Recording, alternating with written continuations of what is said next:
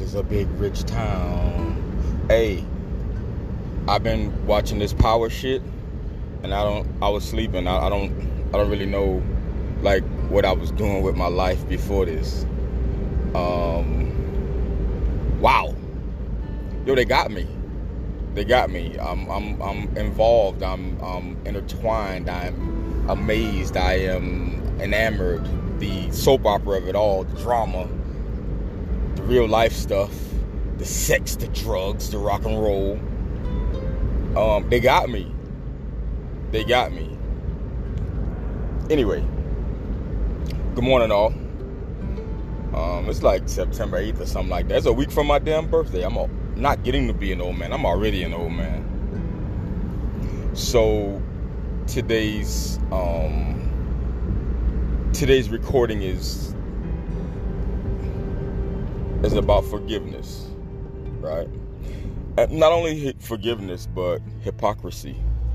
So, and I'm not talking about anybody else other than Bam himself, me, myself. Um, trying to be a person, trying to be a better person, a better human, a better man. Just, just all around, just better, right? So, um, my godson hits me up the other day. Now, he's already um, graduated high school a year early, so he's um, progressed to college. I won't say where. I won't use his real name, because um, just because I won't. So,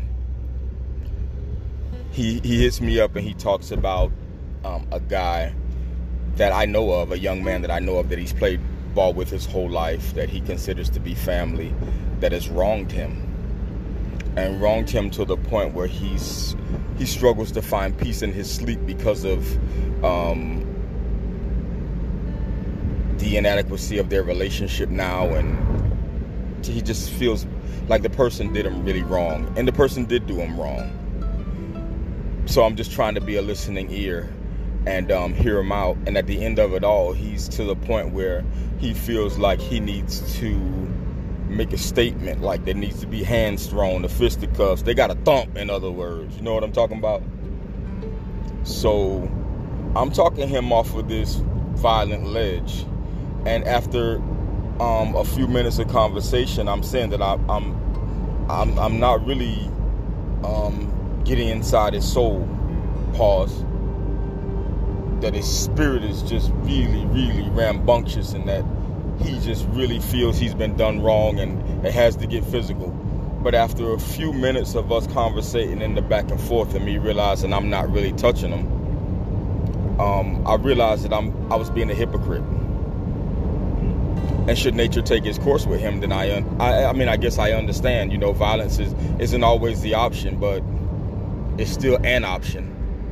So I understood where he was coming from. But at the end of the conversation, I, I feel like I, I, I got through to him, and, and I think he can let it go. But it made me realize exactly how much of a hypocrite I am. So um, I haven't always tried to put my best foot forward. As a matter of fact, there was a time when I was content with aggressively attempting to always put my worst foot forward. So, drugs have never been my thing per se. Never touched them. Never smoked a cigarette, snorted a line, smoked a blunt, weed, nothing. Pills, nothing. It's just not my thing, but um, selling it was. I've always been a grinder, and at times um, my grind landed me on the other side of the penalty flag. So I got my hands on, let's call it, some work, and a nice amount of work. I moved it fairly fast, and I put a nice amount of money in my pocket very quickly. The fast money started coming and coming and coming and coming, pause, to a point where um, I didn't respect exactly the risks that I was taking, the risk that I was putting my family under, because I still had my daughters and my son all the time. And, you know, we were spending that money. We were living good. But it was dirty. it was dirty. My kids didn't know where all the money was coming from, but I mean, we all enjoyed the fruits that fell on the ground from that tree, let's say. So in that work, let's just say I got my hands on some green potatoes, let's say. These potatoes were great. They were great. They weren't the best quality potatoes, but I was able to let them go at a discount rate. So the business just kept moving, kept moving, kept moving. Um, I acquired, I, I, I went out of my way and solicited the help of somebody who, let's just say, um, let's just say may or may not have been a relative of mine, may or may not have been an older brother of mine, who knows. So I solicited the help of him and I bought him some of these green potatoes. These green potatoes, um, I got to him at cost. I got him a nice amount of green potatoes, let's just say. And I wasn't looking to make any profit off of him because, as I aforementioned, he may or may not have been my older brother. Maybe, maybe not. He took these green potatoes and he never got back to me with what we agreed the price to be. Which, as I said, I wasn't making not one dime. I just wanted him to keep the business moving. And I was he was on his ass. So I was looking out with him for an opportunity, looking out for him with this certain opportunity with these green potatoes. During the course of him supposedly moving these green potatoes, um, I was moving my green potatoes so well that the farmer, let's just say, of these green potatoes um, came to me with another proposition with, hey, you're moving these green potatoes and I know you're making good money and you're coming back with it. So, but I have no problem with um, advancing your line of credit and also um, your product. So he came to me and asked me to dance with, let's just say, um, a white girl. Hey, I ain't a racist, man. White women are pretty women too. So, um, with this white girl, I started dancing with this white girl. As I'm starting to dance with this white girl, and when I say dance, I don't mean me dancing directly. If you could catch um, the metaphoric value in what I'm saying, I mean I allowed other to da- others to dance with her, and I, I made a profit from it, and I started making a very large margin of profit. So the gentleman that I spoke of before, who may or may not have been blood a blood relative of mine, knew what I was doing with the dance with this white girl, and he said, hey, these green potatoes, they move. Um, but any chance I could um, set up my own dance with this white girl? I said, uh, for sure, for sure. So I allowed him to dance with the white girl. Mind you, he never got back with me with the green potatoes. Some time passed. I never collected. We are the entire time, we are not in constant communications, but we have a relatively open line of communication back and forth. He wouldn't always answer my calls, but he would always get back within, you know, a day or so. So then I started noticing that the time in between the communication lines started to be just a bit skewed. This wasn't a secret within my family, and not only that, um, man, I, I know it's fucked up, but I solicited the help of my pops, and my pops was very familiar with the green potatoes and the white girl, and um, this became a bit of a family business. So the person that may or may not, and I only say my pops because my pops has passed away. Hey, I love you, Big Joseph, and I miss you completely and terribly.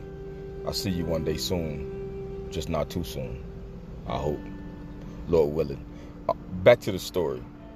So my pops is now trying to hit up this gentleman who may or may not be my brother, and he's not answering my pops either. Now fast forward to a time where I run up on him And I'm like, um, where my guap at, bro? Where, where, where my paper at, man? And he like, oh, nah, man. Law enforcement may or may not have come to my job. Um, I may or may not be being watched. I may or may not this. I may or may not that. And and and the game of green potatoes and white girls, um, that's not acceptable. Fast forward even further to a time when my father finally got in contact with him, and he st- he was ducking and dodging me. And my father got in contact with him, and he told my pops that that was dummy potatoes. That that was a dummy white girl.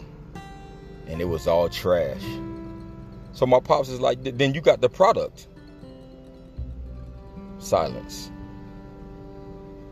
My pops is like, yo, either you got that paper or you got that product. One or the other, man. You know this game. Nothing. So a dramatic interlude at the back end of this um, saga, which still doesn't bring us to current times because this is years old. So at the back end of this saga, my little sister ended up having some drama with a gentleman who she was involved with, and she um, called up her brothers, and of course we came running.